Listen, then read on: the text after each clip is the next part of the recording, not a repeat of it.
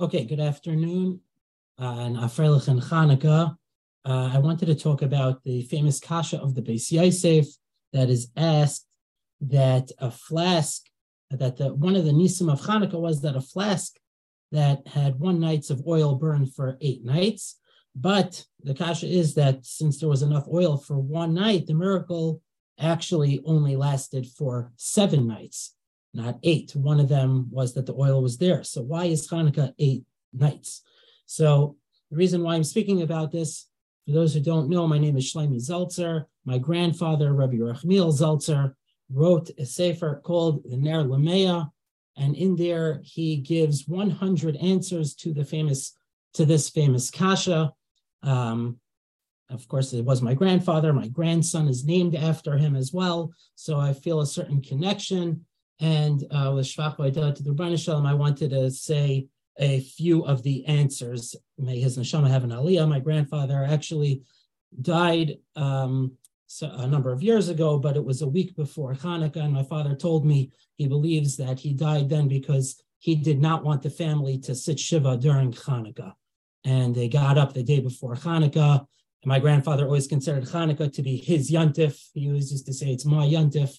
So uh, should be a schus for his neshama. So the Beis Yosef himself uh, gives an answer, and he says that they're divided, uh, that they divided one night's oil into eight portions, and miraculously each portion was able to last an entire night. That's the Beis Yosef's answer.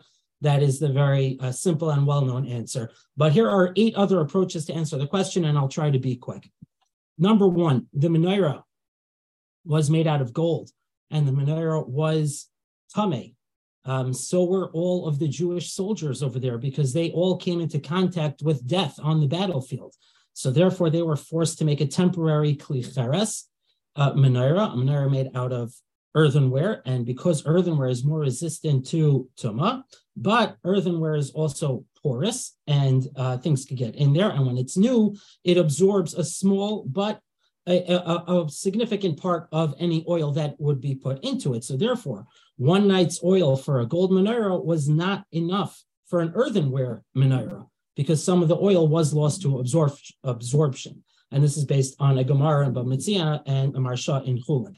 Number two, in one account, and I found this to be fascinating, there is an account that is brought down from the Shiltis Rabbi Chai Gain, and he says that there wasn't enough oil afilu there wasn't enough oil even to burn, even for one day. Uh, generally, we say that there was enough oil for one day, but there is uh, a nusach that's brought again in the Shultas Rabbi that says that there wasn't enough even for that first day. So obviously, that would account for an extra day for the miracle. Number three, Hanukkah occurred in the year 139 BCE, which is the Hebrew year of 3622.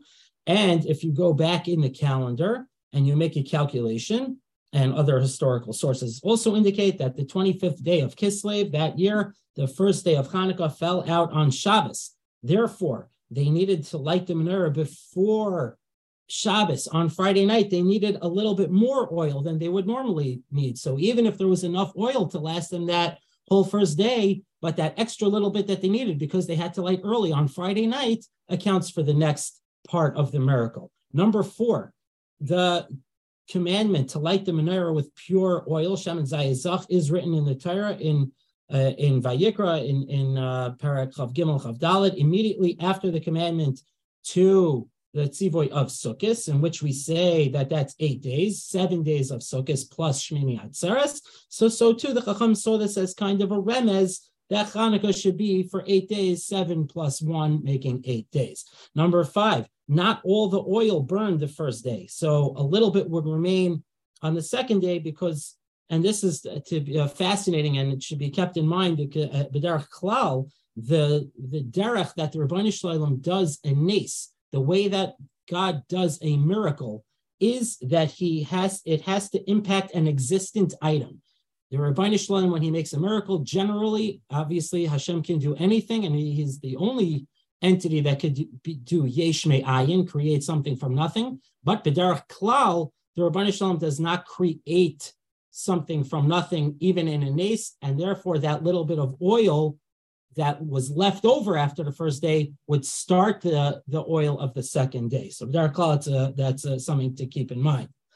Uh, number six, the eight days correspond to the eight days of Mila, which is actually what the Greeks were trying to outlaw. The Greeks, of course, they did try to destroy us, but more than trying to destroy us physically, they wanted to destroy our religion. They were really after our religion. And one of the main things, out of three things, one of the main things was Bris Mila. And to commemorate the victory over the Greeks, we celebrate eight days, just like the eight days of Mila. Uh, number seven, there was only enough oil for the first night, but the menorah also had to be lit during the day. So when it says that there was only enough oil for one night, we it's uh, the Torah Shlema brings from a Meiri that the the oil also had to be the menorah had to be lit also the whole day. So we needed enough oil for that first day. So that would accommodate that would account for that first day's miracle as well. And the eighth thing that I'm going to say is um, I, am not a baki in my grandfather's Sefer. I don't learn the whole thing, but I do remember hearing this and I thought it was a fascinating, interesting pshat. I didn't see it in my grandfather's Sefer. That doesn't mean that it's not there, but I did hear this pshat, so I figured I'll share it with everyone. The month of Kislev that year was uh, Chasser. The month of Kislev that year was 29 days. Today, the month of Kislev is 30 days, right? We have two days of Rosh Chodesh coming up. The month of Kislev is 30 days. But uh, we still say that we observe Hanukkah on the same calendar date. So we'll go from Chaf Hei Kislev until the second day of Teves. So whereas uh, back in the times of the Beis Hamikdash, that would have only been seven days, which would have accounted for the seven days of the miracle. Today we keep it the same Hebrew dates for consistency, and it ends up being eight days. Have a wonderful Hanukkah, and you can uh, star this Dvar Torah for when people ask you if you know an answer to the Beis Yosef's Kasha.